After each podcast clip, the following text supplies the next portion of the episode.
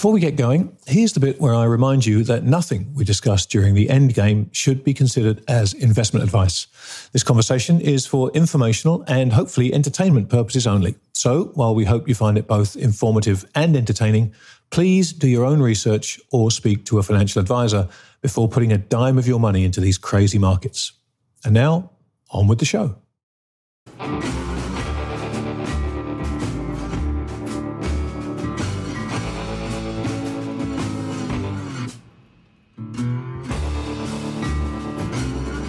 Welcome, everybody, to another edition of The Endgame. This is the second Endgame in a week, the second of three. We've got a busy week this week, Bill and I, and we have another phenomenal guest joining us. But before we get to that, here he is, the man himself, drumroll please, Bill Fleckenstein.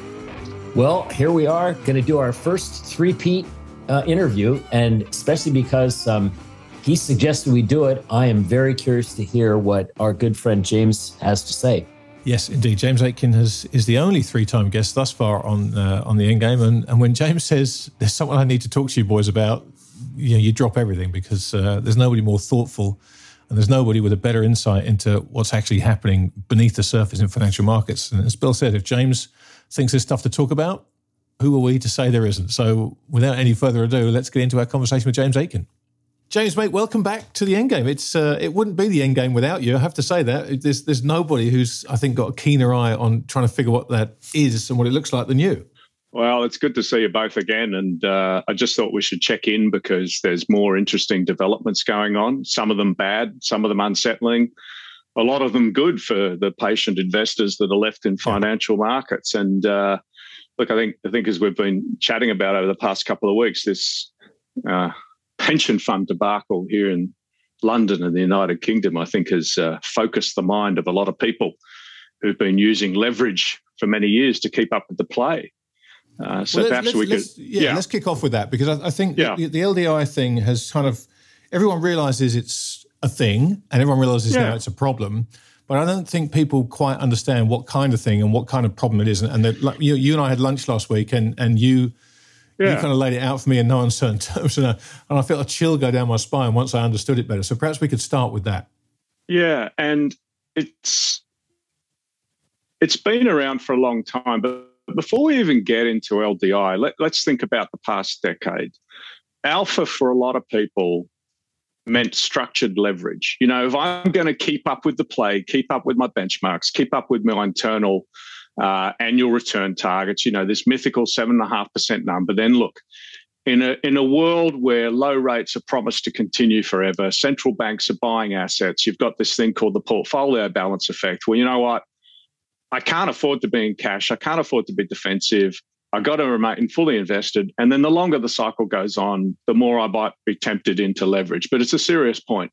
For a lot of people, alpha equaled structured leverage. And and I choose my uh, the structured word very carefully. So not structural, but structured, where you want to increase your exposure and returns to your chosen asset class. You're going to deploy a few derivatives, turbocharge it a bit, borrow a bit of money, simply to keep up with the play. And, and to be very clear, in the hands of large, experienced buy-side firms who have invested millions of dollars in risk technology over the last decade, understand their collateral, their liquidity. It's no problem. But as you both know so well, risk always trickles down to the people who are least equipped to handle it, right? Golden rule of finance. So to me, L D I was a metaphor for a lot of things people did. And, and to be fair to the people that invested in these L D I programs, it actually made a lot of sense, and it had its origins in an accounting change twenty years ago, right?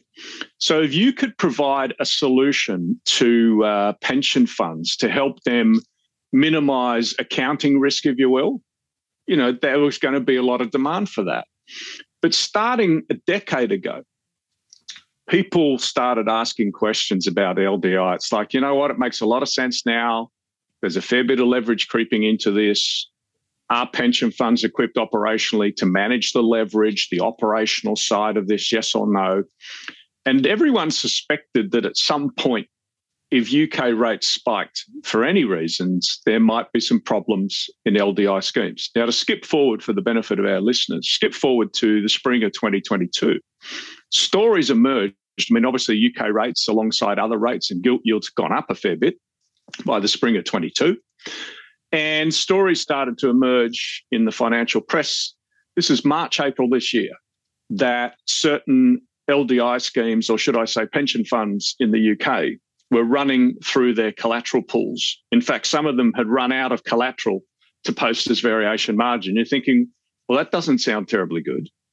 And then in June and July, a couple of asset consultants, Aon and Mercer, were advising pension schemes, you really need to address your liquidity because for accounting reasons, these hedges you have, and let's be clear, the hedges were against rates falling, yep, which would have made pension deficits worse. If you want to sustain these hedges, you've got to post more collateral, you need more liquidity, so watch out, watch out. So these stories are out there, and then more of them emerged in August, and you knew things were getting a bit tight. You knew in August that things are getting tight. You could see the pressure on gilts and everything else. And then along comes Trustonomics. And the point I'd like to make is that a lot of people have been wondering about L D I and the leverage in it for a long time. A lot of people had been wondering what would happen if U K rates spiked for any reason. A lot of people were wondering where pension funds, who for obvious reasons don't carry liquidity buffers because it would be such a drag on return, you know, what would happen if they all had to pony up a lot of variation margin for any reason. And really the, uh, I'll say genius, somewhat sarcastically, of Trustonomics is that it brought forward, I think, the reckoning for these L D I schemes. It was something that was probably going to happen at some point. It's just that it was brought forward by this hopeless, hopeless effort from Truss and Courtin Uh, when they tried to deliver their fiscal statement. So that's that's the background. People were looking at it for a long time. And, and then the question becomes, well, what actually happened in technical terms? And it's, it's, it's really quite simple. It sounds strange, but what were the, why were these U K pension funds uh, selling so many assets? Well, there's two reasons. Firstly, they were trying to meet variation margin calls. So they got these long-dated structural hedges. And to be clear again, these long-dated structural hedges are largely accounting hedges to minimize any pension fund's exposure to falling rates. They therefore have a large accounting value, if you will, even though they're further out of the money. So pending an emergency meeting of the pension fund trustees, these guys say, oh gosh, what do I need to do to maintain that hedge? I need to come up with the variation margin because this is moving out of the money, right? Oh, gosh, I don't have cash. Oh, gosh, I'm going to raise cash by selling what? The one thing I do have, gilts, linkers, short-term sterling debt, Aussie triple A R M B S, anything that was liquid, I'm like, I'm going to tap it out to try and raise cash, which is what they did. And you had all sorts of fire sales of relatively liquid assets. But, of course, Grant, the problem is if you're trying to post gilts and gilts are falling in value, then for margin purposes, it's like trying to fill a leaky bucket, yeah, because you're pouring more and more gilts into it. And the, your counterparty is saying, more, please, more, please, because we're trying to keep it on, a, on an even keel, and it's not working. So it was a very pernicious um, feedback loop that was underway. And it took for the Bank of England to step in to smooth things over, to give everyone time to sort of regroup and think about where they were at. And a fair play to the Bank of England, their intervention was pretty effective, and we can talk about that as well. But look, it was a, at one level, people had been waiting for this smash up for a long time. At another level, they were a bit unlucky. But again, it's another reminder that often the plumbing is really important, and that if you can't come up with the variation margin to post to your counterparty, then you need to flog other things. Uh, and it became quite a crash up, quite a smash up indeed. But then the flip side is, this distressed selling, this margin call, if you will, on pension schemes provided a phenomenal opportunity for other patient investors to pick up great bits and pieces of paper. Um, gilts, linkers, short-dated sterling credit, triple A R M B S, the triple A tranches of C L Os, you know, uh, various bits of U S dollar securitizations, you know, for the quick hands that were prepared for this. You know, it's always a story of finance. Someone's deleveraging, someone else at the right price will be buying. So there was a risk transfer, if you will, of certain pieces of collateral from somewhat weak hands to the stronger patient capital, um, you know, very high caliber credit and fixed income investors. But it was a brutal process, very unsettling for markets. And um, as much as the near-term L D I leveraging may be complete, I think this episode has really important read-through for other forms of levered duration or other forms of structured structured leverage that may be out there. Well, let's talk about that, James, because that's a perfect way to describe what happened, and I think that'll help a lot of people understand mm, why it was mm. so why it was such a waterfall. And to your point, you can see how quickly it stabilised, that people were quite happy to take on some of that collateral on their own books. But yeah. When you and I had lunch, you know, we spent a lot of time talking about this, and it was clear mm. to me that your concerns about how wide this might go rather than how deep it might go were significant. So let's talk yeah. about how this spreads out and, and what kind of a problem it could be. Let's think. The question I've been getting from my clients for the past month and a half has been, oh, what else out there looks like L D I? And and my response, which is a tiny bit cheeky, but only a tiny che- bit cheeky, is the better question ought to be, what out there doesn't yeah, right. look like L D I? Because as we went through the last decade, everything had a bit of a whiff of structured leverage. It's how people kept up with the play. People had to do what they did. And, and again, in the right hands, there's no problem with structured leverage. Uh, the incentives were there for the pension funds and everything else. But everything has a bit of a whiff of structured leverage. And it's not just structured leverage exposure to duration, but it's also structured leverage exposure to illiquid duration. And we'll come to that. So again, I'll say it several times on this call. Over a decade and a bit of very low rates, very low inflation, alpha for a lot of people equaled structured leverage. And that's why we need to think about incentives. Why did people need to take on such duration risk and such leverage and hopefully at the right price harvest the illiquidity premium? Although I've been cheekily saying it might turn out to be the illiquidity discount, time will tell. Why? Because they had to. And because it's not just central banks, but the incentives were there to keep up low inflation, low implied and realized vol. What am I going to do? Well, I'm going to have to take more risk. But you've got a whole, a completely different world that has evolved over the last eighteen months, but slowly and now more rapidly. And I would encourage listeners, if they have access, to read parts of the BlackRock earnings call from last week and the comments from Rob Capito in particular. He's the president of BlackRock. He's uh, hard as nails, as he has to be. He's a very good operator. And he just made the simple point, mate.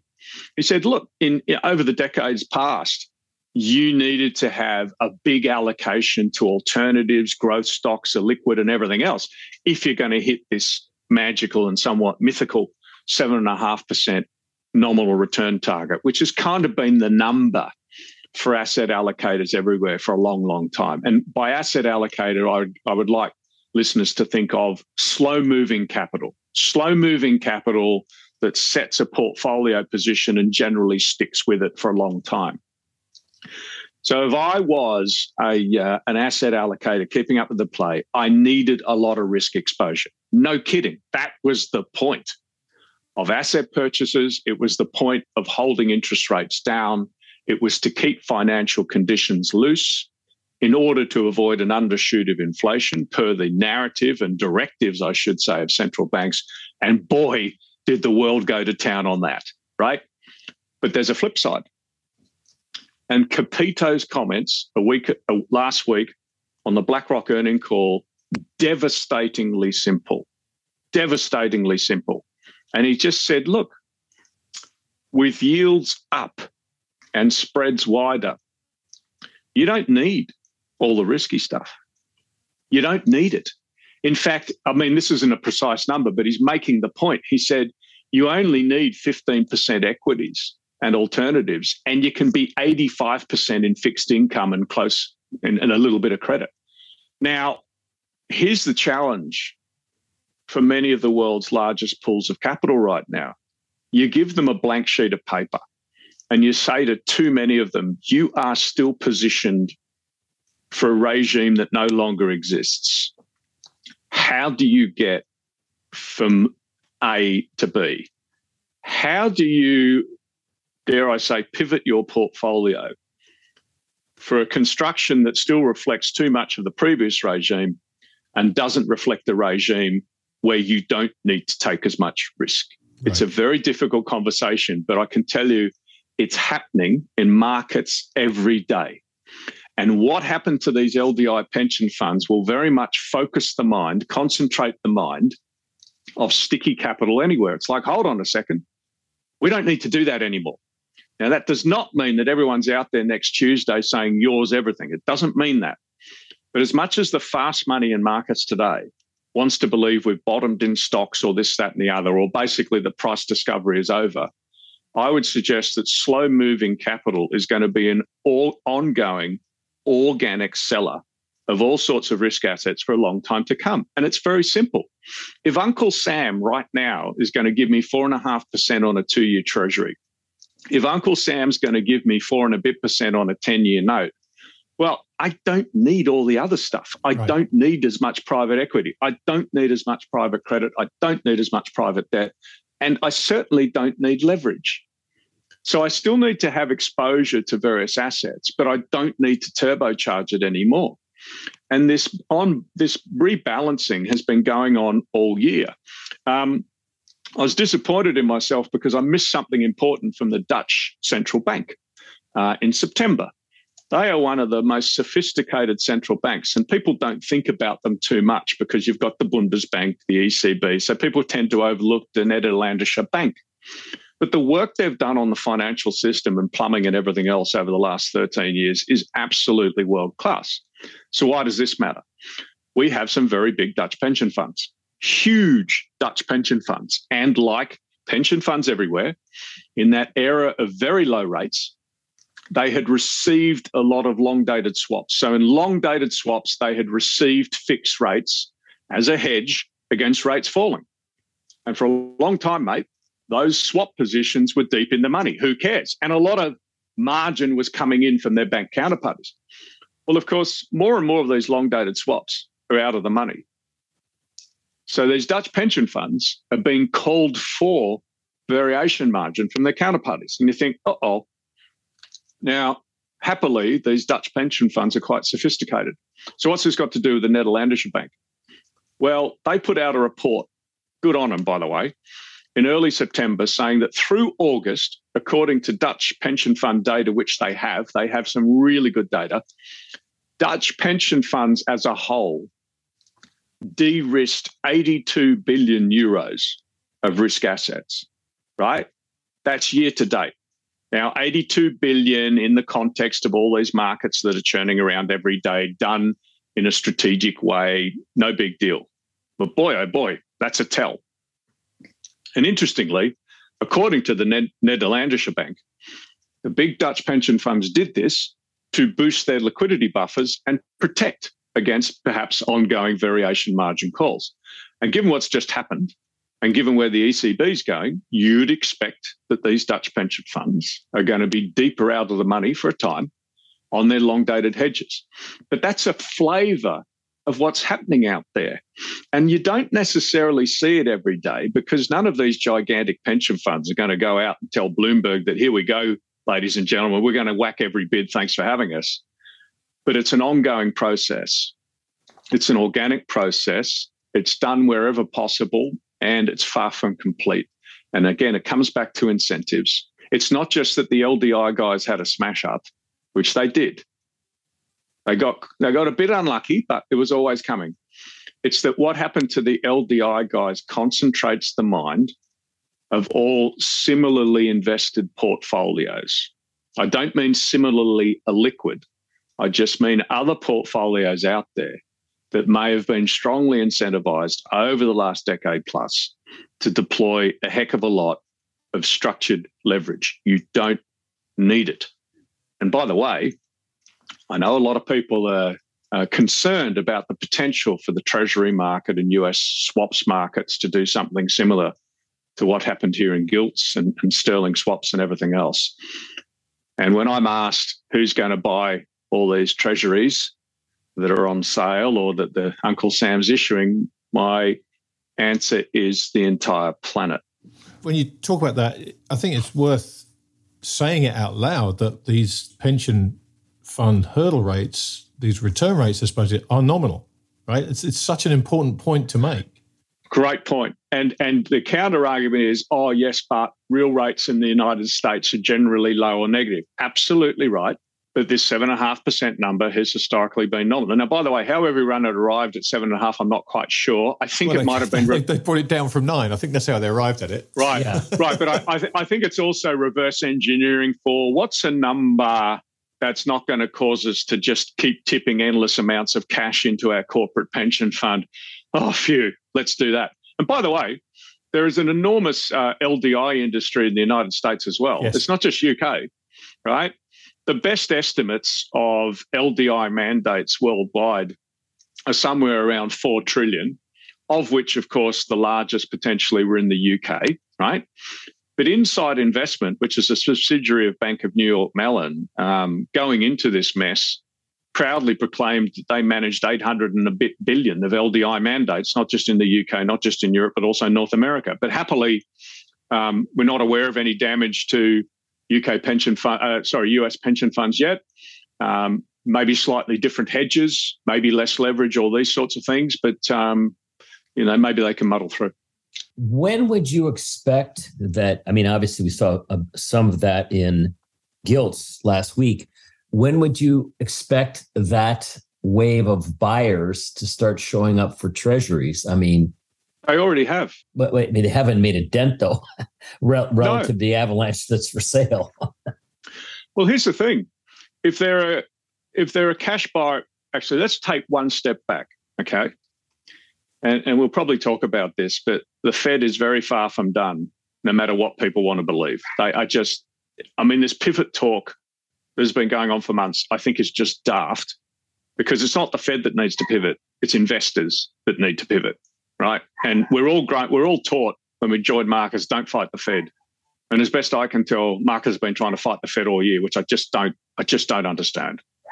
Um, but um, in terms of Treasury demand, well, if think about the front end of the curve, if peak Fed funds is now going to be five and a half, then generally speaking, you'd expect the two-year Treasury to sort of head towards that number, right? So it's got a bit of a way to go. I mean, obviously, Fed funds, thirty days versus two-year Treasury, there's obviously some difference, but generally expected the front end of the curve to move towards whatever peak Fed funds is estimated to be. And tonight, it's close to five percent, okay? But the money that's coming in to Treasuries drip, dry, drip, as people de-risk, is not impactful yet. And it's not that people are running mark-to-market risk, or they're not trying to time it. But they're going to collect more and more of these things because it acts like a giant magnet for all these portfolios. It doesn't mean they're out there buying the long bond, although some people already are. But it does mean that as they progressively de-risk and are able to unwind other positions, they will start to accelerate their purchases of treasuries. And on that happy day, when inflation does peak sometime in twenty twenty-three, and when the U S economy does slow, you would imagine that bond yields at long last are going to fall, which will obviously help the performance of these portfolios. So it's not about market timing for these people coming into treasuries. It's about a structural de-risking. It's about taking advantage of higher yields. And obviously, for all these pension funds, and it's not just pension funds, it's sovereign wealth funds and others, for all these pension funds, though, in particular, higher rates from an accounting perspective are fantastic news because they reduce the net present value of your pension liabilities. And I should just mention on that, higher rates are great news for pension funds in general. They're even great news for U K pension funds because even after this L D I debacle, they all still have funding ratios well above one hundred percent.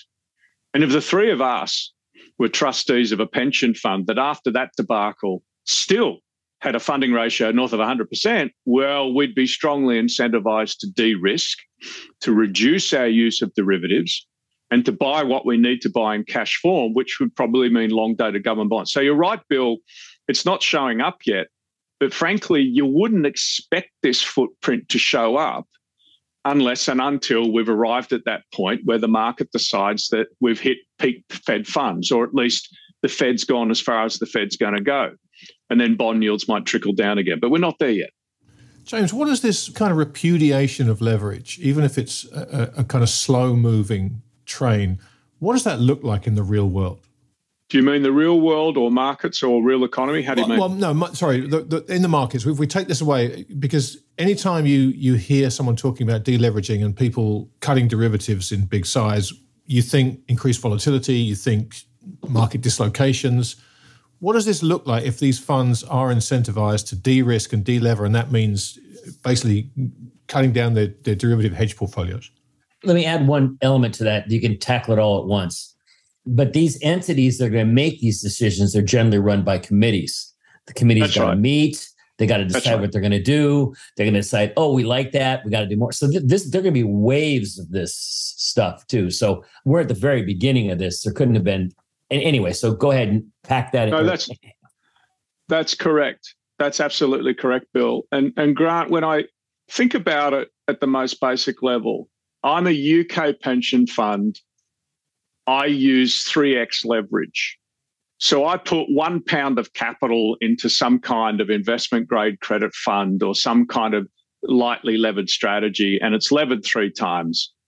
So my one pound gives the fund manager three pounds of buying power, right?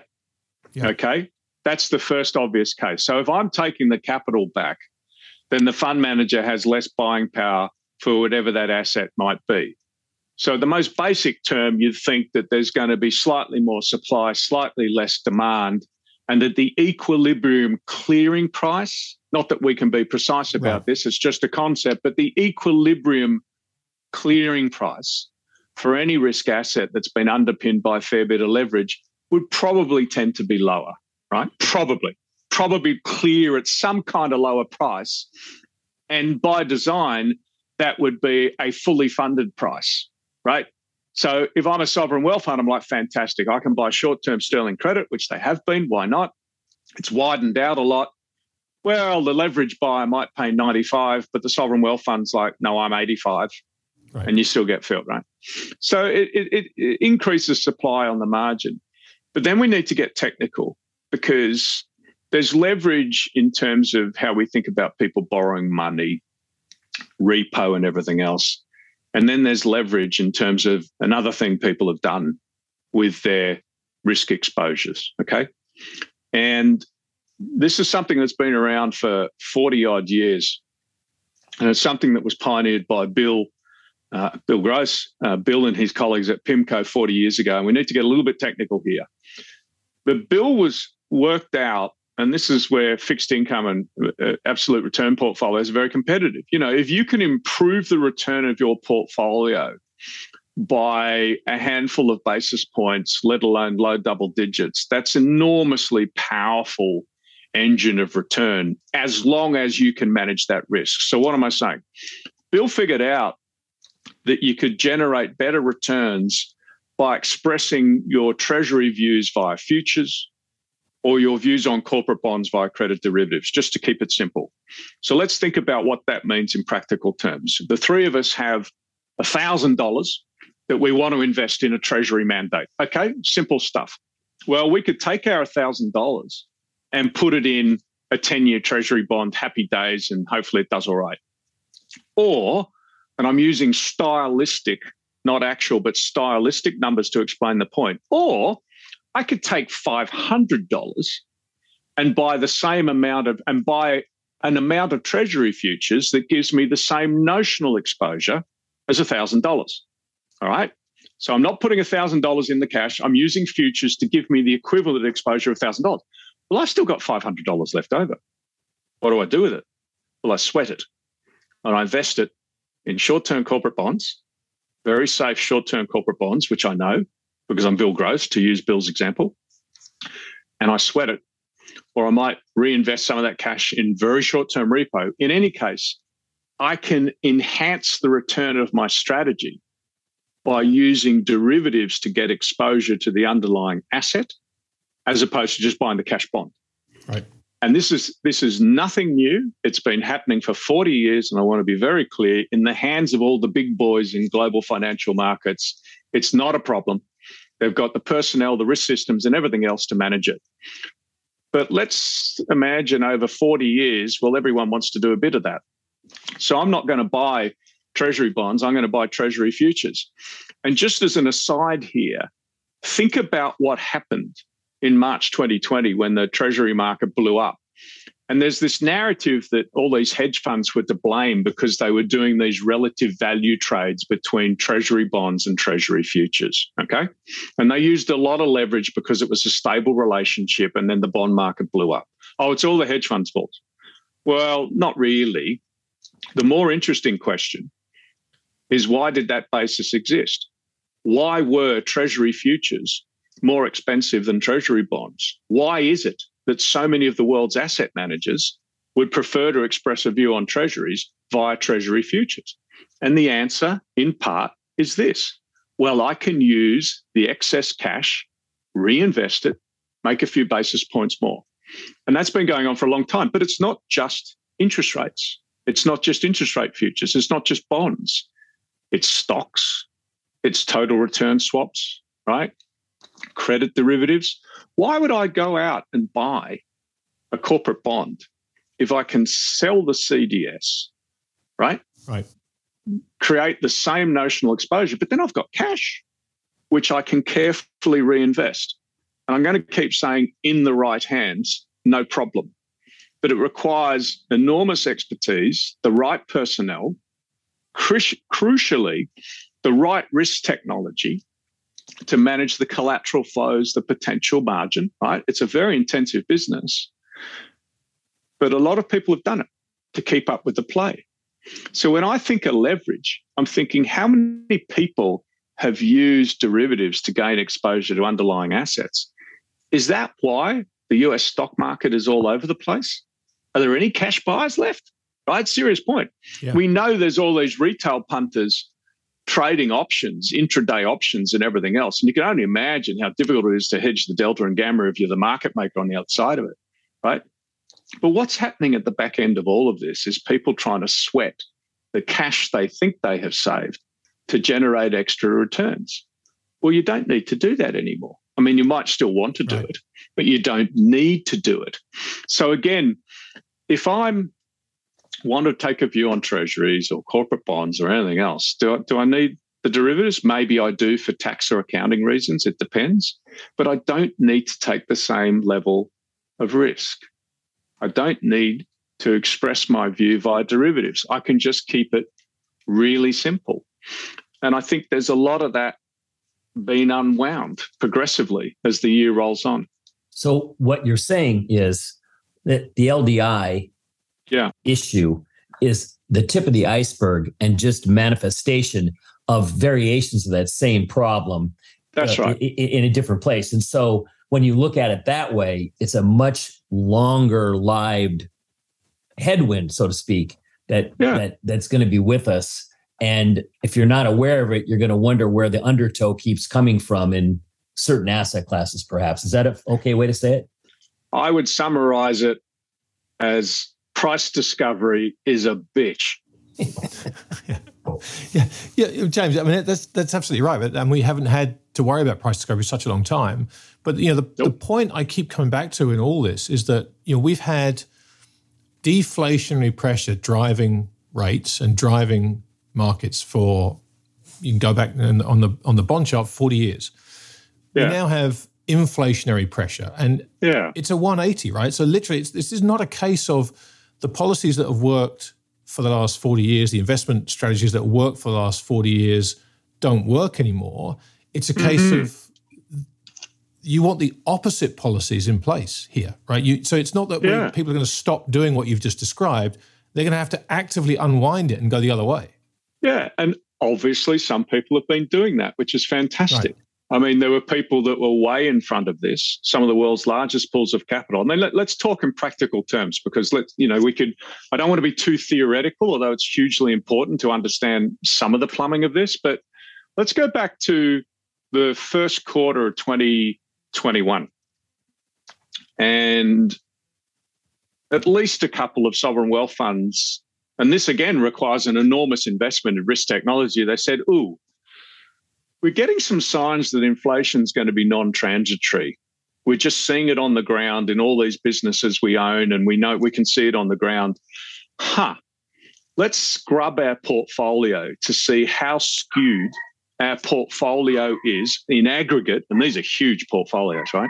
How skewed is it to disinflation and low implied volatility, which is pretty much the same thing. Yep. Yep. And unsurprisingly, the results come back, mate, and they're like, uh-oh, it's a little bit too skewed to the world that was. And if we're a tiny bit wrong on inflation, then we're definitely going to be wrong on implied volatility. We need to do some kind of overlay to protect our position. And fair play to these gigantic players, they started to do that in early twenty twenty-one. And to be very clear, it was not a bet on inflation. Uh, it was not a bet on the Fed. It was just like, you know what, we need to dampen the risk or mitigate the risk that we're really wrong. And they turned out to be really right. But at the time, they could buy, and they did, enormous notional amounts of inflation protection, inflation swaps, and all sorts of other things, currency vol. And they managed that. And those things have become deeper and deeper and deeper in the money, as you can imagine, and generated enormous profits. And they're harvesting. This is the clever part. This is why being prepared is a good thing in finance. They're harvesting the enormous profits of those hedges to reinvest right. in some of these other things that people are, frankly, spewing up, right? Good assets, wrong hands, name your price, happy days. Right, easier said than done. When the three, yeah. imagine the three of us say, "Oh gosh, I've had my eye on that uh, triple A C L O, which, by the way, might be all right. Oh, someone out there's spewing it up. I'll bid ninety-two. Oh bugger, I just got filled. You know, yeah. Yeah. you put yeah. your bid back at eighty-eight. I'm filled again. It's like, ah, all right. But you know, but it's, but it's that kind of men- mentality. But then there's a lot of other people. I mean, you just look at the narrative, you look at price action, you look at reported portfolio positions, and, and I can't give anyone precise numbers, which I find frustrating. I mean, we could look at derivative positions that people post. We can look at central clearing. We can look at all of that. And to be very clear, the system's working okay here. People aren't liking all the prices they're getting or seeing, but the system's working okay. It's just getting progressively more difficult for people to lay off or unwind the risk that they feel compelled to unwind right. or lay off. Um, and I think we've got a long way to go. And, and I want to be really clear to our listeners. Sounds a bit scary to some people. Sounds like, oh, gosh, you're very bearish. And as I think we've chatted a few times now, I'm not actually that bearish. I'm just trying to say, look, it's different. We have inflation that's too high still, still quite sticky. We have a U S consumer, as per the Bank of America and Citigroup and J P Morgan data these past few days, that is unbelievably strong still in aggregate. Yeah, we've got some wobbles in housing. We've got a labour market that's still too tight. We've got labour shortages everywhere, even in London, given what's everything going on is remarkable. And, you know, what do we expect to happen in markets when you've got persistently high inflation, very tight labour markets, central banks on a warpath, obviously realized and implied volatility is going to go up and things are going to get shaken down. Well, and any port- yeah. Sorry, mate. One second. I got to stop you there. Central banks on the warpath? Well, yes. I guess you could say the Fed because of all the hikes, but we can't really put the Bank of Japan or the E C B in. I don't know where the B O E comes out because they're they're kind of buying them and selling them at the same time. So one central bank might be on the warpath. I I, I I grant you that, but I never thought I'd say E C B seventy-five basis points in a sentence, right? Yeah, I don't think any of us did. The E C B into the teeth of what looks like a pretty nasty European recession or slowdown, however you want to calibrate it, is determined to hike. Remarkably, the chief economist of the E C B, a pretty accomplished Irishman called Philip Lane, he has completely lost the argument. He's been trying to be dovish all year and he's lost the argument. And his colleagues are like, yeah, mate, thanks for coming. We're going seventy-five. It's like, wow, bold. But this, obviously it's a lower level. But the E C B is talking at least as tough as the Fed on hiking rates. It's a very remarkable thing. So I'd say you're making a good point. The Fed's on a warpath. We'll come back to them in a moment. E C B is talking tough, determined to crush inflation no matter the economic cost, or so it seems. Um, and then, you know, Bank Bank of Canada, after today's inflation print, it's like, no, we know it's we know Canadian housing's risk, off we go. It's like, wowza, well played, Tiff. That's pretty, Tiff Macklem is the guy's name. It's like, Tiff, mate, good luck with that. You know there's household leverage, but all right, see how that turns out. R B N Z, and this is the funny one, right? Uh, and for obvious parochial reasons, I keep a bit of an eye on the Reserve Bank of Australia and the Reserve Bank of New Zealand. And historically, there's never, never a, you know, a, a sheet of paper between them. If one's hiking by the same amount, the other one will be doing the same thing. They they act together, right? Similar economic cycles, obviously. Um, because, Grant, I may get into trouble here, but the East Island economy is quite interlinked. It's, it's, it's, quite, it's quite interlinked to the West Island economy, if you know what I mean. Um, anyway, but look, the R B N said, the, the R B A um, had this very tough discussion the other week. And it was a twenty-five or fifty, twenty-five or fifty, and they wimped out, oh, twenty-five. And then they tried to explain why they wimped out in their minutes. R B N Z's like, nah, nah. We discussed fifty or seventy-five, it's fifty, we're still going. And it's like, okay, mate. Big call. So, Bill, you make a good point that not every central bank is on a warpath, but a lot of them are. Now, some listeners may be thinking, well, hang on a second. If a lot of these central banks are on a warpath, they're going to keep pushing and pushing and pushing until they see the growth slow down or rise in unemployment that they kind of desire. Um, then if they're all acting in the same direction, perhaps that accelerates us towards the actual slowdown and peak inflation. I do think there's something to that. But we're not there yet. But look, the Fed has been very clear about where they're going. And I find I found that head fake in July one of the weirdest things I've seen, right? The market wanted to believe that there was a pivot, even though there was absolutely nothing in the Fed's data. Oh, sorry, the economic data in the U S that would suggest the Fed could pivot. The market's like, no, here we go. I know this one. And I'm like, okay, it's summer. Let's step back. You don't want to pick a fight with a summertime Northern Hemisphere market. You know, sometimes they can overshoot. But, you know, this Fed is on a mission. And I just have this sense that a lot of people are still trying to fight them at a time when secondary market liquidity is diminishing by the day. And to be clear, it doesn't mean it's broken. It just means it's different and it's very difficult. But that's what we learn every time we have high inflation and high realized volatility. What did people expect? It's going to be difficult to distribute risk. So look, there's there's a lot of moving parts here, but I, I'm just nervous. And look, I it wouldn't surprise me if the S and P five hundred is back at thirty-five hundred by Friday. Let's see how good that is or not. But that's what I'm thinking. Um, can we finish oh. the central bank loop with Japan, please, someday? Here we go. I, uh, the yen story this year is one of the most remarkable macro developments in many, many, many years. It's huge. And, and just to cut to the chase momentarily, the Bank of Japan is intervening against itself. Right. Right? Yeah. It's just mental. They it know is. that. It is. Which, did, you say, did you say they know that? Or you yeah, know that? Yeah, they know that. No, they know that. Well, they so, know so that. what's the they're, end game? They're, they're, they're as close to the end game as you can be because one of them is going to go. I mean, the yen's kind of gone. And we we all know the kind of moral suasion the Bank of Japan and Japan Incorporated can bring to fight the vagaries of the marketplace for a long time. But it seems like it's kind of game time there. They either give up Y C C or the yen's going to go completely in the toilet. Not that it hasn't already. How do you see that playing out, James?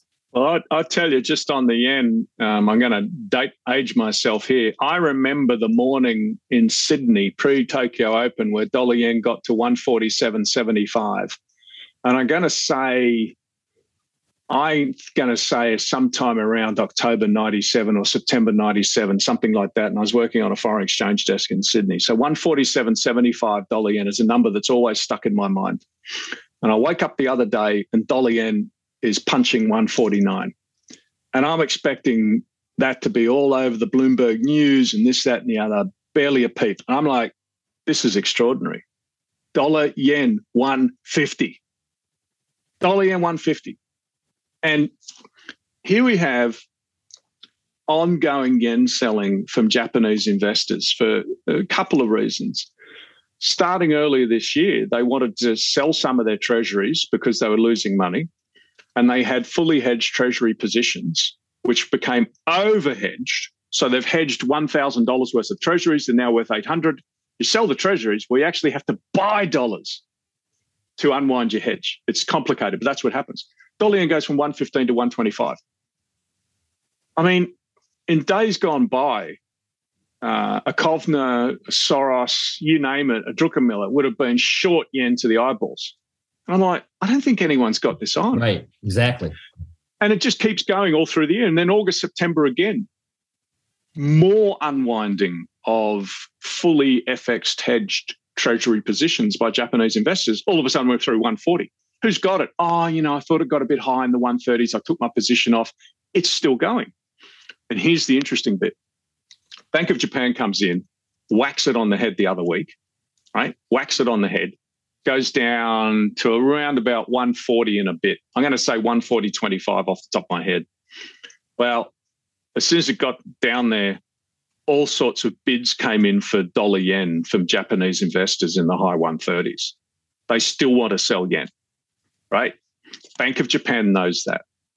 Bank of Japan knows every transaction that goes through the Japanese foreign exchange markets. That's their job. And they know they've got a problem. And despite bludgeoning it, they knew that that intervention to the tune of about twenty-six billion dollars could only buy them time. And of course, dollar yen is not going to stabilize unless and until Kuroda is compelled to abandon yield curve control. And I've been thinking about that all year. And the trade obviously has been short yen, short yen, short yen. And your hedge against that is to have puts on J G Bs or somehow paying yen swaps. Yeah. You know, it's it's old-fashioned macro trading. So people, it, you know, yeah, go ahead. I was going to say, but as I understand it, the the problem with the J G B put is that, uh, and this may may not be the case now, but we dove into this a while back. A lot of these bonds are on special, so you're not really getting short at twenty-five beeps. You're getting short like more closer to fifty. Yes, that is correct when you factor in the cost to borrow, but also you could just pay yen swaps, right?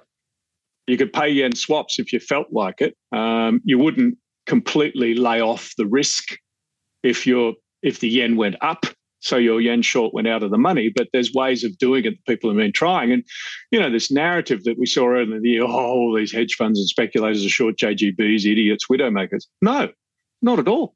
No. They were just trying to hedge some of their yen short at that particular time, and it made perfect sense. But not, not to get into that, but your okay. point about something's got to break, something's got to give. People don't want to discuss the fact that Japanese inflation too is now picking up. There's obviously exactly. the there's the official Japanese data which comes out, and it's valid. And I think I mentioned this the last time we had a chat. There's also these price indices uh, which are compiled by Hitotsubashi University.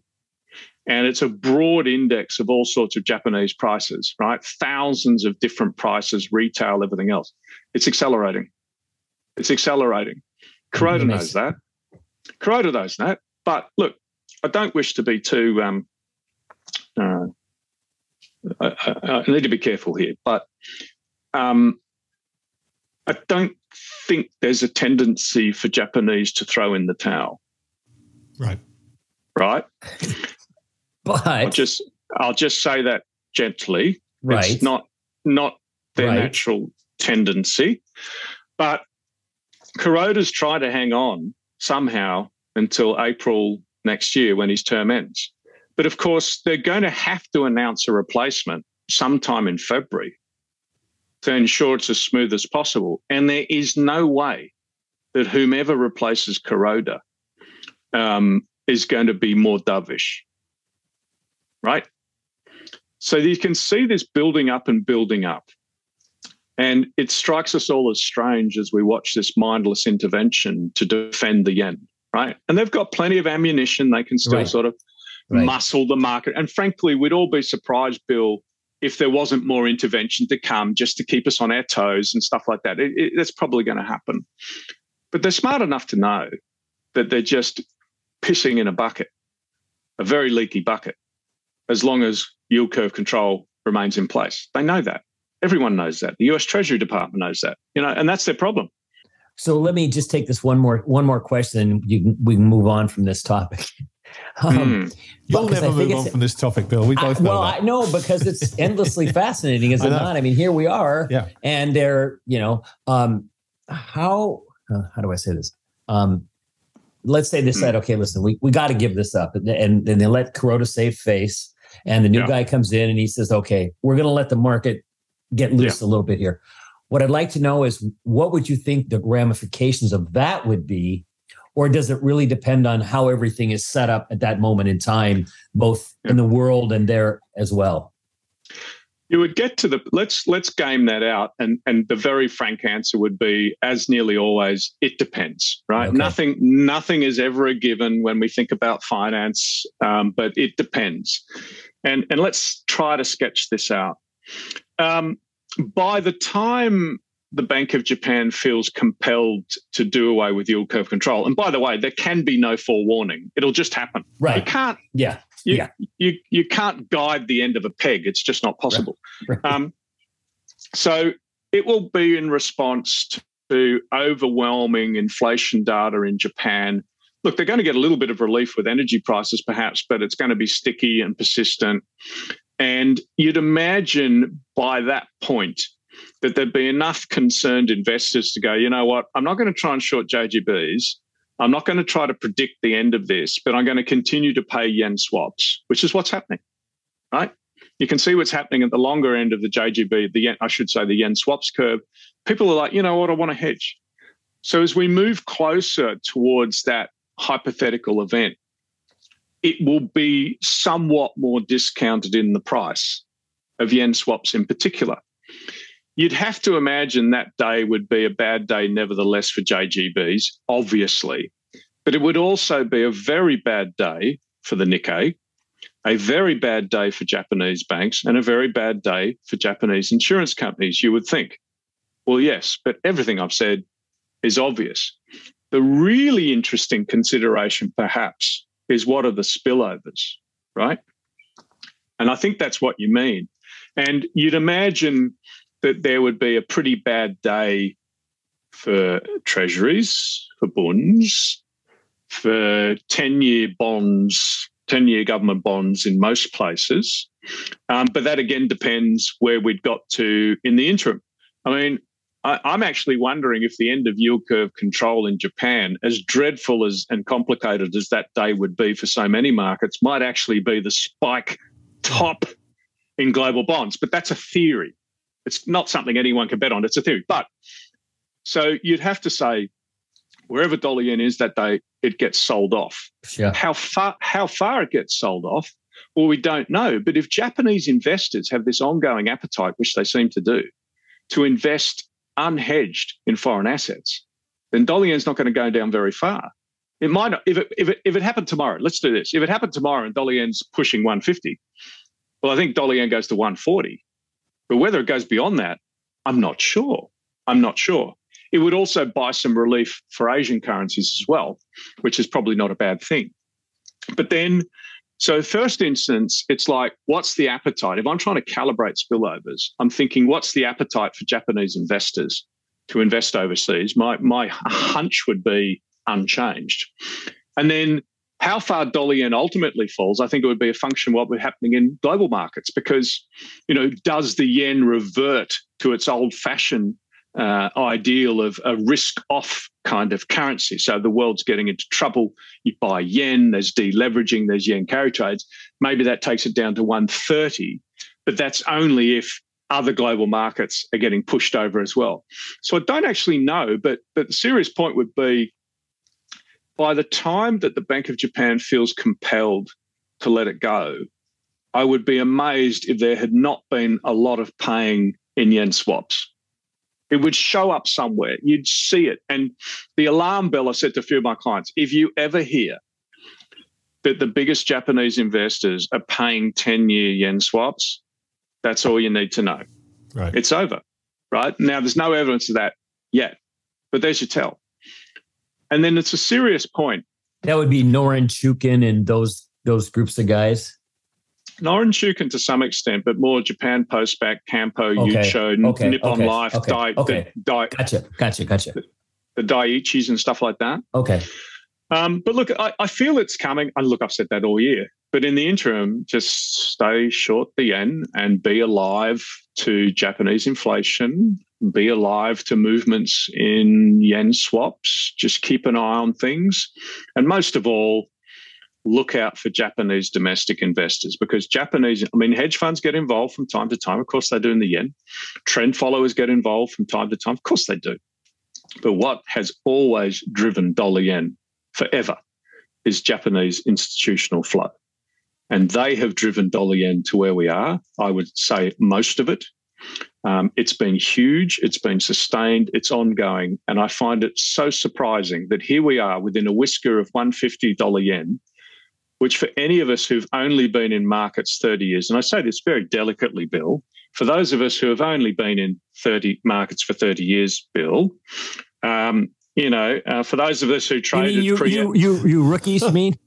you, us, us rookies. Yes. Um, for, for those of you who traded pre-electricity, you know, nothing's a surprise. but, but, uh, but anyway, but but look, sorry, sorry. You know, you you know, your high frequency trading on who's got the fastest carrier pigeon. Remember those days? James, James, anyway, let, let me ask you something. Sorry, you okay, said, sorry I, I took us off a tangent, you, but but thanks no, no, for doing no, that. No, I think that was no, worthwhile. That was a, a worthwhile detour. But James, you said something to yeah. me at lunch that you then wrote in Notes from a Small Island that you then touched on at the beginning of this conversation. And it's been around my head ever since you said it to me at lunch. And I think it's such a phenomenally brilliant point that I hadn't really thought about until you kind of phrased it so perfectly. And you said... What did I uh, say? No, don't tell me. I said, who's going to pay? No, no, no, no, no, no, no, no. I, listen, you know I forgot my wallet. I, I, I deliberately made sure that I forgot my wallet accidentally. You already um, knew the excuse before he showed up. That's right. Yeah, yeah, yeah. Yeah, yeah. I, yeah. I, Tell I, me about it. I just it. called it, it was a hedge. Uh, it was a hedge, that's all. Yeah, um, yeah. Son, look, said, son, yeah, go ahead. You said everyone's waiting for the Fed to pivot, but it's not central banks that require to pivot. It's investors that need to pivot. And it's such a brilliant, brilliant point that I hadn't th- conceptualize it in that way. So, so talk a little bit about that and what that means, because we all know what a Fed pivot means. It means happy days, right? And everything goes up. Yeah. But talk about what it means if investors realize that they need to pivot. Yeah, well, I've been using I've been using this uh, phrase. You know, the the everybody gets a trophy investment yeah. market is yeah. over. Right? Anticipation oh, well, trophy, yeah. Well done. You finished seventh, but you're still up fifty percent. You know, um, but um, that's over, and it's over, and it died in the summer of twenty twenty-one when inflation was non-transitory. But to be fair, it's very hard for us humans to unlearn things. If something's worked very, very well for a long time, it becomes kind of automatic. And it's very difficult to sort of unlearn what's worked and move in a different direction. It, it actually requires huge discipline and a lot of courage, because you might look a bit stupid versus your peers for a period of time, but that's the way the great investors survive. They're happy to look a bit silly if they believe something. And we've moved back into a world, I mean, I, I think it's obvious, but I'll say it. We've moved back into a world where it where, where investing used to work. You didn't scrape and bow before whatever central banks told you to do. And, and I fear that too many market participants, one of the takeaways of the last decade is that financial markets are part of central banks operating functions, and they are not.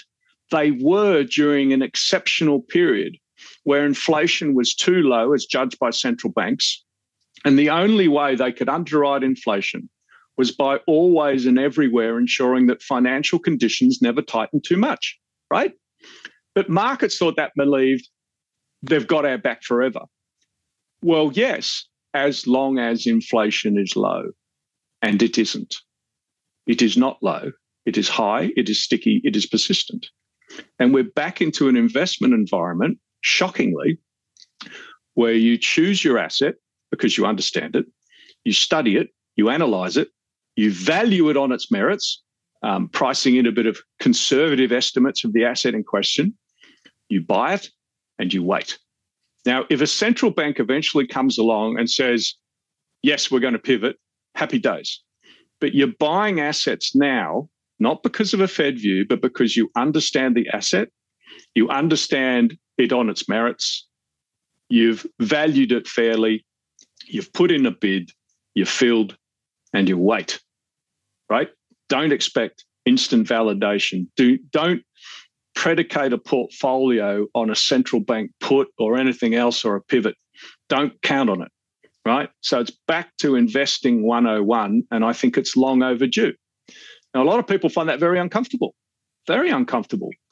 But that's okay because, as we've seen with the L D I situation, you are starting to see some really good assets get shaken loose, right? You really are.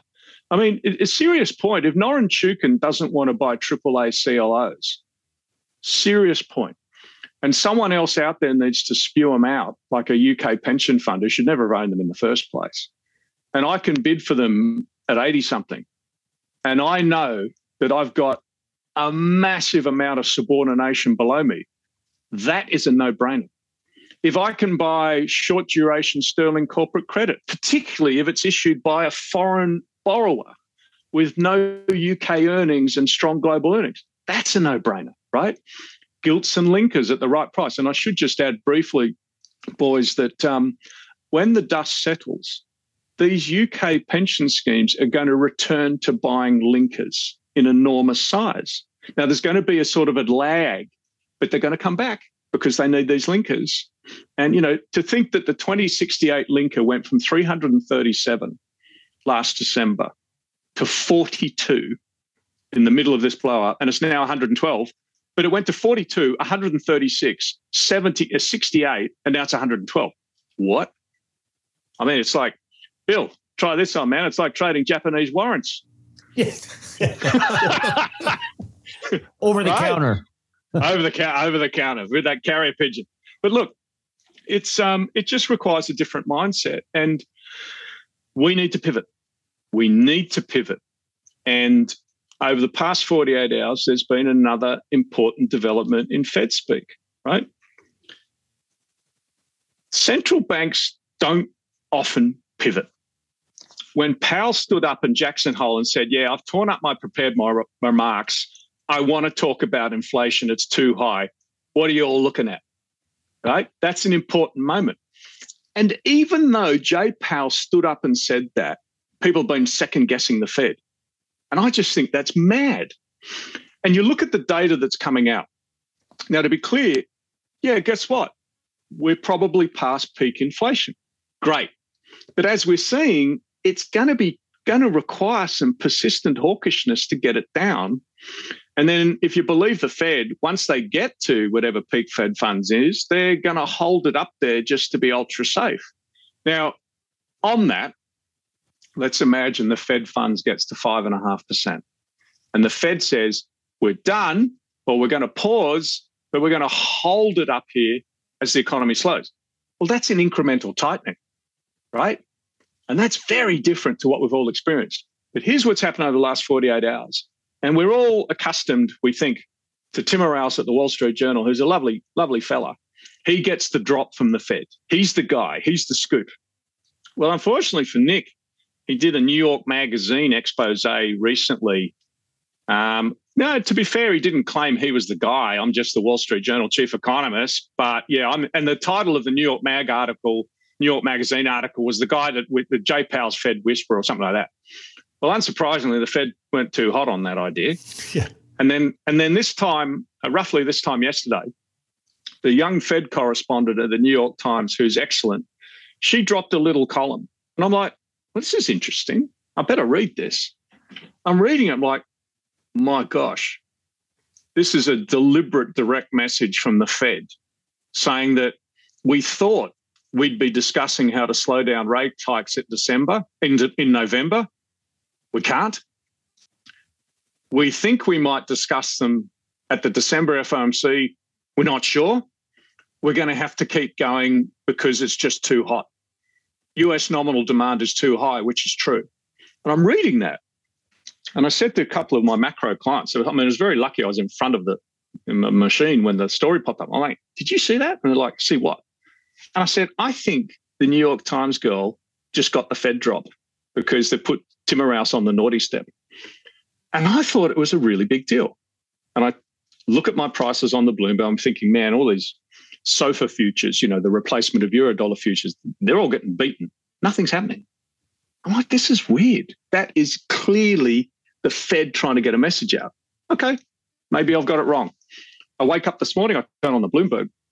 Craig Torres, the Fed reporter on Bloomberg, he's got a story out saying that, oh, at the last F O M C, the September F O M C, Fed staff changed their projections and basically said that there's less productive capacity in the U S economy. Therefore, you're going to have to be more persistent with hikes and really hold the line on hikes because otherwise you're not going to have an impact. Well, all of that was known to anyone who follows the Fed and reads the minutes and listens to what the Fed is saying. So why are you coming out and saying it again? What's the message you're trying to give to markets? And it's the same message the Fed's been trying to give to markets for months. We are going to keep going, right? We can't afford to stop. Okay, Lael's out there a bit worried about financial stability. Oh, you know, reasons to stop. She's losing the argument. Okay, she's talking about important things, but she's losing the argument. And what the past, not forty-eight hours, twenty-four hours tell me is that the Fed wants markets to prepare for what's coming. And it's only today where you're starting to see some of these stir markets get chinned. You're starting to see, you know, people reprice the Fed again. Now, look, asset allocators listening in will say, so what? The Fed funds futures is up another thirty basis points in terms of yield. So June Fed funds is from four sixty to best part of five percent. Okay, maybe they get to five and a half, who cares? And I'm like, mate, if the labor market does not now soften, they're going to six. And that's an uncomfortable one because one that question, last, yeah. Sorry, one question I, I want to I want to be sure we get to. I didn't mean to cut you off there. That's all right. You've talked about how prevalent the concept is of the pivot, and mm. uh, but but it seems to me an unspoken assumption here mm. when whenever the Fed is discussed is that they will be successful. That assumes yeah. that they get to where they want to go. Yeah. Inflation cracks, but it's all the assumption that, and then we're going to get back to where we were. So we got the pivot people who say, we're going to pivot so we can go back to partying. And then we have the more thoughtful people say, well, the Fed's going to accomplish this. And then we'll get back to a, a, a variation of what we had before. It to me is not a foregone conclusion that they will be successful because there is a non-trivial possibility that mm. as these dislocations related to L D I that you've discussed start to cause dislocations and people to get afraid. While the Fed is very good at talking a tough game, I am obviously biased, but if we're objective about this, they haven't done a spectacular job of spotting problems in advance. And so how confident should people be that the Fed's going to actually pull this off? I'm not saying a soft landing. I'm saying they're going to get the inflation genie back in the bottle, and then we can go back to the world that everyone is rooting for. Uh, mm. do, do you understand, understand my question? Yeah, I do. But for the benefit of listeners, can I just clarify? You said you were biased on the Fed. Is that, is that a fact? I just well, want to check. Yeah. I mean, I thought, I, I thought, I thought you must have misspoke or something. You know? Yeah, yeah, yeah. I, I'm slightly biased. But listen, I didn't try to put words in your mouth. I waited all this long to ask this question. I bet, I know you have. Um, look, it's let's break it down into its components and let's think about what success might mean. Okay? okay. Yeah. And we can think about what success means for us in markets and what success might be defined by the Fed. Okay. I would I would say for the Fed, I'm not guessing, for the Fed, success would be that the labour market has started to loosen and, and you can say with a straight face that inflation is on a path back towards this two percent number. Now, to be clear, that does not mean inflation is at two percent, but you can say with a straight face that we feel we've done enough because we're analysing the situation, we're seeing it in the actual economic data now, demand is slowing, unemployment is up, in brackets, hopefully not too much, because that'd be a political problem. And you can say to markets that it's not just our forecasts, but we can see a path, a credible path back to two and a half or two percent. We're going to continue to hold rates at a high level just to be sure, but policy is now symmetrical. They may not use that word, but they all imply that rather than asymmetrically skewed yeah. towards hikes, okay. it'd be symmetrical. The point being, we're not there yet. Now, that's right. from the very narrow Fed's perspective. What kind of landing that implies, I'm not sure. But you look at the history. Look, if you're drawing a Venn diagram of Fed and soft landings, I'm not sure that overlap, which, which is your point, right? Which is your point. And it's true. There's always something that doesn't quite work out, or they go a bit too far, or they think they can normalise rates. So you notice the narrative at the moment. We're going to keep going until all short-term rates are positive in real terms. Okay, so we're going to keep going. So we've got more work to do. And there's a tell, and I think they're probably right, because macroeconomics one oh one tells you that if real yields go up too much, and this has been the problem for twenty-five, thirty years, you know, to avoid a liquidation event uh, since the mid nineteen nineties, we've had to bring real yields down and down and down to bring forward more and more consumption from the future. And that's how we've avoided a great collapse in financial markets, right? Generally, generally. So there's a number out there for ten-year tips, right, which have gone up a lot, heading towards two percent, not there yet. There's a number out there where the economy probably just goes, no. And I don't think it's a gradual process. I don't know what that number is. I don't think the Fed knows what that number is. I think we're all wondering what that number is, but we're not there yet. But I will say some. I will say something else, and, and this is an important point. There's all sorts of people out there who have been shouting about a recession for eighteen months. And I think it's some of the dumbest commentary I've ever seen. It's just ridiculous, right? But the number one predictor of recession is not mortgage rates. It's not house prices. It's not mortgage spreads, credit markets, the stock market, or anything else. It's when the Fed starts cutting rates. Just think about that, right? Now, the Fed starts cutting rates because it's so obvious that we're heading for a slowdown. Then you'd imagine that forward-looking investors, particularly on good companies trading at good prices, would have already responded to that and will pivot accordingly. But the point is, Bill, we don't know what success looks like. We have a sketch. And right now, around about now, the, the Fed was hoping to articulate a strategy and framework for how they might think about slowing down, right? They were. And that's been postponed. And it's a very hard one to do, because if you try to bring inflation down and slow demand, the last thing you want actually is a repeat of what we saw in July. That's the last thing you want.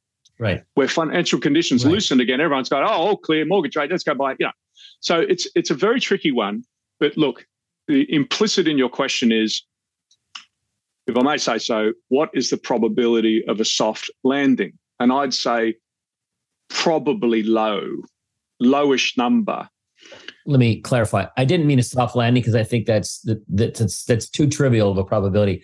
I, yeah, I, yeah, I was yeah. really more interested in what is the chance that something pops up and breaks something badly, And then they have to take that into account before they get the little checklist that they want to get to. It's not really knowable, but it might be worth speculating about it. And maybe not. Yeah, I... Okay, let's think about market structure then. What could go wrong? Well, there's lots. It's it's interesting that normally about now you see some kind of funding premium creep into dollar financing markets as we approach year end. Mm-hmm. People start to price in, it'll get a bit tight. People are less willing to put their balance sheet out and lend and everything. Well, it's... It's interesting right now that you're not seeing much of a year-end funding premium creep into anything, which tells you that there's a lot of funding liquidity around at a price, mm-hmm. but so far so good. What would be awkward for the Fed, and you can see Lael Brainard is already wondering about it, is if we have more L D I kind of incidents. And I'd say there has to be there has to be more out there that we're yet to uncover. There has to be. Yeah, that's what I think and, too. And again, it'll be dramatic when it happens. Uh, my bet would be, as it always is, leverage in the wrong hands that overstayed its welcome. So the assets they own might be fine, but the structure is wrong. It's mm. often the case, isn't it? Yeah. And and you've got to expect more shakedowns along the lines of L D I, especially in the context of what we've discussed thus far. But whether that is enough of itself to convince the Fed to chicken out of hikes, it remains to be determined. Right. But it's certainly a very different investing environment for all of us. But then on the on the plumbing, you know, we had a bit of a wobble in September twenty nineteen, a big wobble. In, at the epicenter of our global financial system, which is Treasury repo. I mean, if Treasury repo doesn't function terribly well, then nothing really functions terribly well. And the system got too close to breaking point because reserves were getting low. And for the benefit of listeners, reserves are what regulated banks have at the Fed. So if the Fed's buying a Treasury bond from J P Morgan, it credits J P Morgan's account at the New York Fed. Those are reserves.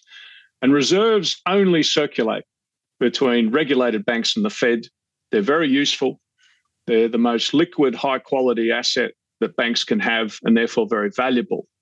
But you need a minimum amount of them in the system to allow the J P Morgans, the Goldmans, the Citis, the B A M Ls, et cetera, to intermediate risk and repo and treasuries in particular. And in September twenty nineteen, we just got too low. The Fed thought there was still a buffer, but we got too low. And in July this year, the Fed revised up again their guesstimate of the minimum number of reserves that's required for the system to function in a smooth way. And I think I've got this right, but the New York Fed said it's two point three trillion. That's a number we need to watch, okay? And we can watch it on Bloomberg, but that's the number we need to watch. And the Fed has suggested that they're going to watch that as well. And then if they get to within three hundred billion of that number, two point three trillion minimum reserves in the system, they might rethink the method of quantitative tightening and other such things, but nobody really knows. And that two point three trillion number could turn out to be the wrong one again. It might turn out to be a higher number, right? We don't know. But if I was to imagine something that might embarrass the Fed a bit again, it would be some kind of rerun of what happened in September twenty nineteen, where we run out of the balance sheet to intermediate Treasury repo and everything else. Now, as, as fellow plumbers on the call would know, or anyone working in repo markets would know, I have paraphrased the situation and sketched it out. But that's something I think we need to focus on. What is the minimum amount of reserves the system needs to function? And then it gets more and more complicated for the Fed if they're trying to talk hawkish while helping intermediate Treasury repo markets again. You mean, how do you, how do you hold that narrative together? It's really awkward. So, look, I think it, it is interesting, again, that people might not like the price they're getting for the things they're taking profit on or rotating away from now. But markets are actually working. They're illiquid. They're nasty. There's gap risk. But you can actually get things done if you have to get things done. Um, And that's part of this process. But the Fed's vigilant because they're worried. And the final point on the plumbing is that quantitative tightening this time is going to be quite different to sixteen, seventeen, et cetera. And the Fed knows that because banks are penalized for having too much excess institutional deposits, they're penalized. So unlike previous hiking cycles, Jamie Dimon is not going to bid to win any new big deposits. He doesn't want that because it has a capital charge with it and it's a drain on J P Morgan's um, uh, capital and everything else. So he's going to raise deposit rates, but not by as much as he would have in the past. So what's going to happen? The money that's on deposit at J P Morgan will say, thanks, buddy, um, I take the hint. I'm going to go somewhere else. Okay, I'm going to go to money market funds. Well, what are the money market funds going to do? They're going to turn around and sling it back to the New York Fed because it's the best game in town. But that rusts the pipes of the plumbing because those the, the, the deposits at J P Morgan are much more useful for the financial system and intermediation in general than deposits that are locked away in a money market fund, which can only invest in a very narrow range of instruments. So I think of money moving from bank deposits to the New York Fed's reverse repo facility, and there will be a lot of it. It rusts the plumbing. It slows things down. It's a handbrake on risk intermediation, um, as intended, right? They want to slow things down, but it means if we think markets are a little bit tricky now, in terms of shifting risk around, I think they get trickier still. And, and Fred, it goes back to your first point. There will unfortunately be people who have misjudged this process. Uh, they have not invested in the technology to op- optimize their internal liquidity. Uh, they have not had the budget for it. They haven't got the personnel. They haven't looked at all their derivative documentations. They haven't op- optimized collateral, dot, dot, dot. And basically, they, they haven't thought about market liquidity. And it's going to be a challenge. But what did people expect? This was never going to be an easy process. It was never going to be easy. But lest I sound too pessimistic, I- I've got to say all I'm doing is describing what, to me at least, appears to be the obvious. It's a, it's a different regime. It's going to be tricky. It was always going to be tricky if inflation showed up because different assets would move, realized vol would be higher, and we'd need to own different things. And that's always the way. You know, we just need to adapt and pivot, and it's far from the end of the world. And as I keep reminding my clients, it, you know, it's no sugarcoating how hard this all is for all of us. It's really hard. But for the patient investor that's done his or her homework, it's pretty exciting where more and more often you're able to name your price for something that you understand really well. It might be something, Fleck, that you've been looking at for a decade and thought, man, I really want to have that. I'm not paying that. I'm not paying that. I'm not paying that, man, uh, that multiple. I'm not reaching for it. And finally, it's starting to screen well. And that's going to happen more and more, and that's okay. Mm-hmm. I think that's that's a, that's a that's a perfect place to wrap it up, James. Because I think that's exactly it. I think that that idea of patient capital finally having its day in the sun and the ability to not be forced into paying stupid multiples for things just because that's the only way you can get them. You know, you're right. There have been people that have sat on the sidelines for ten years thinking, I'm just refusing to pay those levels for this stuff. And and you're right. I think you you get the chance now to potentially own stuff that you can then hold on to. You know, it puts it into very solid hands if you get them at the right level. I think uh, anecdote does not equal evidence, but I can tell you anecdotally that every hedge fund manager I've spoken with over the past three weeks here in London has been buying gilts and buying linkers. Yeah. And people say, well, what, are they mad? It's like, no, there's no capital gains tax on gilts. Yep. So for the U K domiciled U K taxpayer, it's a no-brainer because it's like opening a deposit account. And when gilts were at their wides, right, uh, or at their lows, I should say, in terms of price, it's like opening a bank account, a tax-free bank, a capital gains tax-free bank account that's going to pay you high single-digit interest. What what are you going to do? And and there's going to be more more of that to come, and that's okay. But it's going to be difficult for people who, unfortunately, like some of the L D I funds, misjudged their ability to access markets because they misjudged their liquidity buffers. And to Bill's very good point, there has to be more players like them yet to be uncovered. Yeah. Yeah. Wonderful. That was a lot to think about. Oh, boy. Yeah, James, that was, uh, no, James, uh, I'll have to show you this. Thank you for calling this meeting, mate. Yeah. My pleasure. What are you going to show me? I was like, hey, there's something I've got to show you. Can I'm you like, see it? Dude. Oh, you got it. Excellent. Excellent. Douglas Wass, uh, declined to fall. Uh, yep. The chronology of the uh, nineteen seventy-six I M F debacle, written by a leading Treasury staffer at the time. What was Her Majesty's Treasury? Now Her His Majesty's, Majesty's Treasury.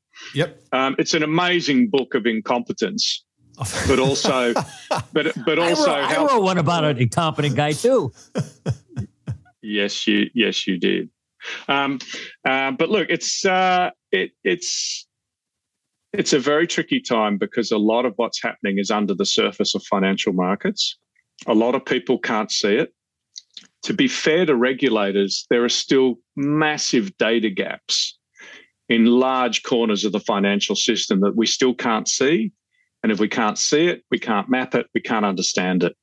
Like huge parts of what's called the um, collateral transformation market. Now, I don't mean repo transactions. We've got a lot of data on that.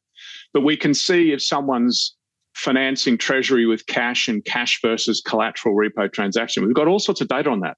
But collateral versus collateral, it's, it's still a bit of a dark corner of finance, and it might be a three trillion dollars part of the financial system. And it's hugely important the way people swap their assets and upgrade collateral for fee to pledge and post, and the multiplier effect of that is what keeps the lights on. We don't have any data on that. No, that's not quite true. We don't have accurate data on that, right? We have securities lending data, but we don't have the full picture. And that's the thing I'm worried about, is what's actually going on there. If a pension fund says, yeah, look, um, you know how I lent you my stuff? I want it back. Yeah. Well, how does that work? You know, and it's not just people that have swapped investment-grade corporate bonds for treasuries. It's people that have swapped T-bills for gilts, or oats for bunds, and all this stuff that happens all the time. Or the people that have swapped J G Bs into other currencies because it gives you a synthetic yield pickup. All of that stuff, right? We've got some data on it, but I'm thinking about all of that a lot because, again, go back to first principles with investing, which is incentives. If Uncle Sam's going to give you four point five percent on the two-year treasury, soon perhaps to be five, maybe even five and a half. Mm-hmm. If we're going to get four and a half to five on a ten-year treasury, it changes the incentives massively, and it acts as a giant sucking sound from other risk exposures. And I think markets are fighting that. Yeah, beautifully put. James, uh, I can't thank you enough for doing this, mate. I enjoyed our lunch, and I, I and I enjoyed this just as much, uh, but without the wine. So, so thanks for taking the time to spend another hour and a half helping Bill and I understand what the hell's going on. Well, you're both very great mates. It's great fun to hang out with you both and try and untangle a few things uh, for the benefit of your listeners. You're doing a great service to people, right? Because this is not – anyone who thinks this is easy is out of their mind. It's not supposed to be easy. Yeah, it's not no. It's not supposed to be easy. But, uh, you know, as Bill knows, I, I think of um, certain producers in the Northern Rhone as the ultimate source of non-recourse liquidity. Well, there are some in Burgundy too, mate. Oh, I bet there are. One day we'll all have to get together and test that thesis. Yes, we will. Well, I, I second that. Well, I, I think that's... well, I tell you, just a final thought, I promise. Um, you know, you know things are getting pretty tough when you start to see B WICs of fine wine. You know, B WICs, bids bonded in competition in credit markets, that's part and parcel of credit. People want to sell structured credit. They are put, go to all these different brokers, bids bonded in competition. When you start to see them in fine wine, like last Friday, this yeah, enormous... that was amazing. What you did? Did that thing oh. trade? Did that? How fast did that thing trade? Do you know? I don't know. That's what I'm trying to find out. But okay. if it went all, at, if it went all at once, that would be fascinating. But well, if, you know, you started. Yeah. When you get the data, would you would share with me, please? I'm very curious. Absolutely. Uh, and you know, bid low, bid often. You've been listening to Wine Talk with James Aitken and Bill Fleckenstein. Please join us again next week. And we'll, yeah. we'll look at Valpolicella. No, we won't. we bloody, no, I can assure you we bloody won't. All right, James. Thank uh, you, mate. Uh, a right, pleasure as always. Lot, thank you so much. Thanks, guys. Go well. All right, let's See clean you later. Up the mess. Take care. Oh, I heard that. I, I know you did. So rude. Why do I? Why do I work with these idiots? Thanks a lot, mate. That was great. All right. Bye-bye. I'm leaving Bye. that in. See ya. Boy, oh boy, oh boy. Wow. I'll tell you what.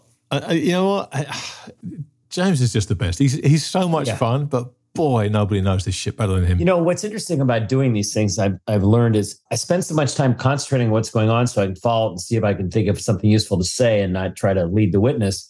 I have to then go back and listen to it yeah, to get yeah. the full benefit of what it was he said. I totally agree. I, I, I always find that when I listen to this, when I'm not in the moment thinking about the next question to ask, it's a whole different experience. You know, yeah, listen, exactly. listen to James without different. without constantly thinking, okay, what am I going to ask him next? You can just sit yeah. back and soak it all up. I mean, it's yeah. just, he's, he has a remarkable brain and he's just, um, he's just the most spectacular company. I just, I just, I can't yeah, spend enough time with James. He's fantastic. Well, mate, there's not much else to say other than I'm going to go and have a good stiff drink and uh, uh, and go for a walk. It's a little early for me. I got to go to the gym first. All right, well, we'll gym first, then stiff drink. Yeah. Um, listen, oh. uh, our thanks to you out there for listening, for sticking with us through this. Um, hopefully you'll listen to it a couple of times yourselves and, and figure out what the hell we've all been talking about, because Bill and I are going to go and try and do that. Uh, you can follow us if you don't do that. So on Twitter, you're, it's very easy to do. You can find me at T T M Y G H. And I'm at FleckCap still. And importantly, you can follow James Aitken at Aitken Advisors. And uh, I would very much recommend you to visit and then bookmark his website, aitken advisors dot com. James has a blog on there, which he, by his own admission, doesn't write enough uh, on, but he has promised me that he is going to try and put more on this. So aitken advisors dot com is James's website. And um, everything you've heard in the last hour and change is just the tip of the iceberg for, for how much brilliant thinking James does. So I would urge you to follow him. We'll be back with another Endgame soon. We have another conversation lined up in a couple of days. Uh, Bill and I are both looking forward to that. We'll be back in your inbox in the not-too-distant future. Thanks for listening.